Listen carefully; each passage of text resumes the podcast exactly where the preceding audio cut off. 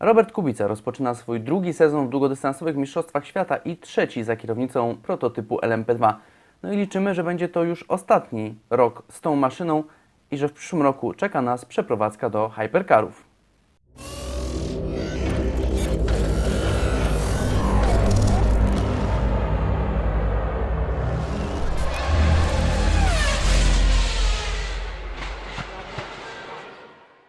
Witajcie serdecznie, Mateusz Cieślicki, powrót Roberta Apel. No i wszyscy życzymy sobie tego, żeby to pożegnanie z LMP2 było jak najbardziej owocne, żebyśmy po prostu mogli cieszyć się zwycięstwami Roberta Kubicy w poszczególnych wyścigach długodystansowych Mistrzostw Świata, ale również przede wszystkim w 24 godzinach Le Mans, do którego to zwycięstwa było bardzo blisko zarówno dwa lata temu, jak i rok temu, no a teraz liczymy na to, że w końcu się uda. Aby to się stało, trzeba zaliczyć dobre testy, testy, na których pojeździ się dużo okrążeń. Robert Kubica, nomen omen, przejechał podczas tych testów 88 okrążeń i były to udane testy, sporo mm, okrążeń i bardzo dobre wyniki.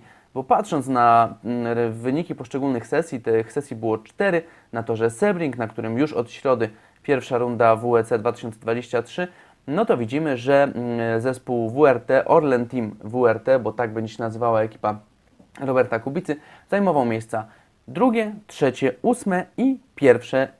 Testy zakończyli ostatecznie na pierwszym miejscu e, tę ostatnią sesję, bo łącznie, gdyby sumować czasy ze wszystkich sesji, no to był to czas drugi. Za United Autosports e, Robert Kubica wykręcił czas 30 sekundy gorszy od e, United Autosports, ale nadal były to świetne wyniki WRT, które pokazują, że nadal powinni być w czołówce, że nadal są ekipą, która będzie walczyć o zwycięstwo. No przede wszystkim chodziło o to, żeby zaliczyć bezproblemowe testy, no i to się udało, co nie było jakąś normą, bo wiele ekip miało drobne problemy, czy to techniczne, czy jakieś związane z wypadnięciem z toru, między innymi siostrzana ekipa WRT, czyli ta z numerem 31. Robert Kubica w tym sezonie oczywiście będzie jeździł z Luisem Deletrazem, to jest duet, który tworzą od 3 lat i jest to duet naprawdę bardzo udany a dołączy do nich e, Rui Andrade. To jest portugalski zawodnik z licencją srebrną, czyli to jest taki wymóg, jak wiemy, że w każdym zespole LMP2 musi być e, przynajmniej jeden kierowca, który ma kierowcę brązowego lub srebrnego, czyli e, kierowcę, który ma licencję w tej kategoryzacji FIA brązowy, srebrny, złoty i platynowy, no z tymi dwoma najniższymi e, stopniami, że tak powiem, czyli kierowca mało doświadczony albo po prostu troszkę słabszy. Rui Andrade, no cały czas patrzyliśmy na niego, cały czas zwracaliśmy uwagę, jakie będą jego czasy, no bo zazwyczaj w tych topowych zespołach LMP2 wszystko zależy od tego, jakiego masz srebrnego kierowcę, czyli od tego, jaki jest Twój najsłabszy, jakie jest Twoje najsłabsze ogniwo. Zresztą jest takie przysłowie, łańcuch, e, czy jesteś tak słabszy jak Twoje, tak silny jak Twoje najsłabsze ogniwo. Rui Andrade no nie błysnął. Z 38 kierowców, którzy brali udział w LMP2 w ty, wśród e, w tych jazdach, no to był na 30 miejscu, więc y, tak średnio bym powiedział, to był najgorszy z kierowców y, WRT, nawet y, Sean Galel był lepszy od niego. No nie jest to jakiś dobry prognostyk, ale mamy nadzieję, że to będzie wszystko jeszcze się docierało i że Rui po prostu będzie miał no naprawdę dobre wyniki. To oczywiście wszystko zależało też od tego, na jakich trybach wyjeżdżali kierowcy, jakie przede wszystkim opony zakładali, czy to były nowe opony, czy nie. Zazwyczaj wśród tych e, wyjazdów e, WRT Robert Kubica wyjeżdżał jako pierwszy, dostawał te najbardziej świeżutkie opony, czy po prostu nowe opony, no i wykręcał na nich niezłe rezultaty, naprawdę dobre to były wyniki. Jeżeli chodzi o Luisa Deletraza, on nie jeździł w ogóle przez e, drugi dzień, ponieważ on jeździ w IMSA też, tam w najwyższej kategorii, no i tam jeździł w zespole Akura, więc niestety mm, musiał podzielić te obowiązki. Pierwszego dnia jeździł sporo w barwach WRT, 55 okrążeń pokonał, a mm, drugiego dnia skupił się na pracy, jeżeli chodzi o IMSA. To jest kierowca, który no, w ostatnich dwóch latach dwie, trzy serie wyścigowe robi w standardzie. Mm, I w przypadku WRT nie było żadnych problemów, wszystko przebiegło bardzo ładnie, bardzo zgrabnie. No i te czasy po prostu mówią, że powinni walczyć w czołówce. Wiemy, że siłą WRT w tych ostatnich latach była dobra organizacja. To jest zespół bardzo doświadczony, który co prawda z LMP2 ma mało do czynienia, czy miał wcześniej miał mało do czynienia, ale w wyścigach długodystansowych, no to na nich zęby zjedli. No i widać to było w 2021 roku, kiedy wygrali WEC, kiedy wygrali Le Mans, kiedy mm, triumfowali razem z Robertem Kubicą, Luisem Deletrazem i Fejmie w e, LMS-ie. No i widać to było też w ubiegłym roku, gdzie stanowili o sile stawki, więc liczymy na to, że podobnie będzie w tym roku, że będą dobre ustawienia wyścigowe, że wszyscy kierowcy będą się świetnie spisywali, no i jesteśmy ciekawi, kto wyjedzie na mm, te sesje kwalifikacyjne, bo przecież one już e, w czwartek. I uwaga, tutaj od razu, Zaznaczam, że ten harmonogram weekendu wyścigowego na Sebring jest dość nietypowy, ponieważ już w środę mamy dwa treningi o 15.55 i o 21.35. One potrwają godzinę.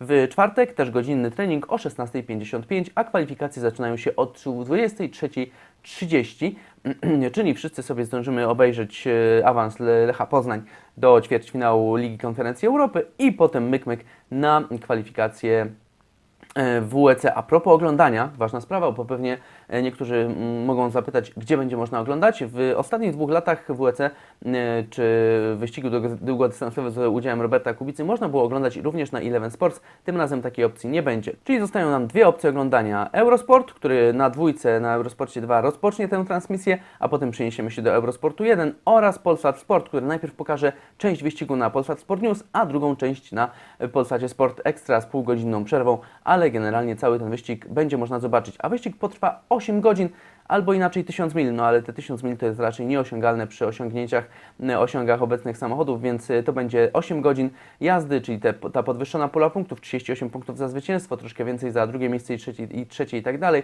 więc warto się bić o wysokie pozycje. Pamiętamy, że w ubiegłym roku tutaj Robert Kubica wraz z Premium był bardzo, bardzo bliski zwycięstwa, no te czerwone flagi i tak dalej e, sprawiły, że niestety nie można było tego dokończyć.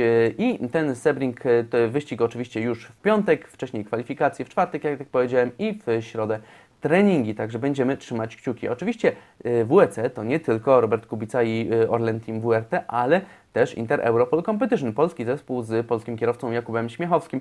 Oni podczas tych testów, no cóż, nie spisywali się najlepiej, ale najważniejsze było to, że nie było żadnych dużych problemów technicznych, że wszystko udało się mm, sprawnie przeprowadzić, te testy wypadły, mm, e, no powiedzmy, że dobrze, jeżeli chodzi o mm, tę długodystansową kwestię, natomiast jeżeli chodzi o szybkość, no tutaj e, IEC nie brylowało niestety, ale liczymy na to, że tempo wyścigowe będzie znacznie lepsze i że no powalczą też turbopiekarze o wysokie pozycje, tak jak walczyli w ostatnich dwóch latach, gdzie e, było naprawdę nieźle, gdzie były pierwsza piątka Le Mans, gdzie e, były też, e, zdarzały się czwarte miejsca w poszczególnych rundach WEC, także mamy nadzieję, że ten nowy skład, bo przecież w tym sezonie będą jeździć Albert Costa, Fabio Scherer i Jakub Śmiechowski, będzie dawał sobie radę.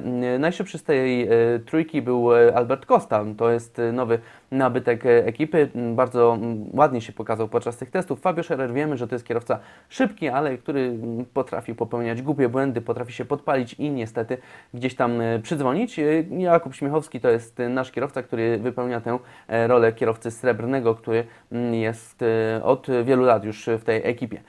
Warto jeszcze wspomnieć o kategorii Hypercar, czyli tej najwyższej kategorii długodystansowych mistrzostw świata, która wreszcie będzie wyglądała porządnie, przynajmniej jeżeli chodzi o liczebność stawki. 11 samochodów przystąpi do pierwszej rundy.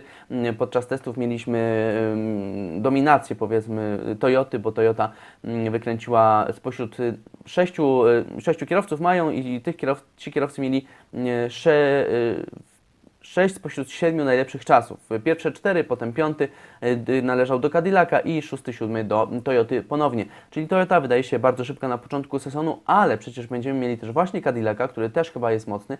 Będziemy mieli piękne, przepiękne naprawdę Ferrari, które możecie teraz zobaczyć. No rewelacyjnie mi się ogląda ten samochód, ale jeżeli chodzi o prędkość, to raczej nie pokazał jakichś cudów. Byli na czwartym miejscu i na ostatnim miejscu. E, no i tutaj myślę, że jeszcze trochę jest do poprawy, żeby żeby tę, te, te, prędkości poprawić, żeby je one były wyższe i myślę, że Ferrari na Le Mans będzie naprawdę mocną ekipą. Mieliśmy też e, przecież Porsche, mieliśmy Peugeoty, które znowu zmagały się z problemami z niezawodnością, było też przydzwonienie w bandę, było uszkodzenie samochodu, mieliśmy Glickenhausa, e, to też ciekawostka i raczej to będzie ekipa końca stawki. Mieliśmy też Van Wala, więc to są ekipy, które powinny walczyć gdzieś tam w tyle stawki, a my powinniśmy się cieszyć rywalizacją na czele kilku naprawdę zacnych, zacnych ekip.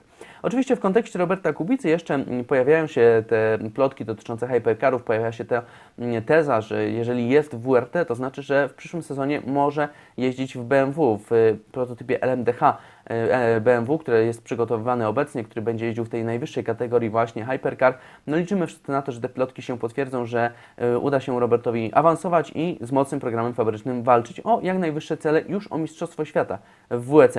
Póki co jednak skupiamy się na rundzie na Sebring. Ta runda już od środy, tak jak mówię, no, będzie troszkę niestety kolidowało nam mm, to wszystko z weekendem wyścigowym w Arabii Saudyjskiej Formuły 1, bo drugi trening zachodzi właśnie na wyścig WEC, ale myślę, że damy radę i wszyscy wspólnie będziemy, na przykład dzięki relacjom live na, blogu, na blogu, śledzić to, co się dzieje na Sebring i to, co się dzieje w Arabii Saudyjskiej na torze w Dżuddzie. Już teraz zapraszam, dzięki za oglądanie, trzymajcie się, cześć!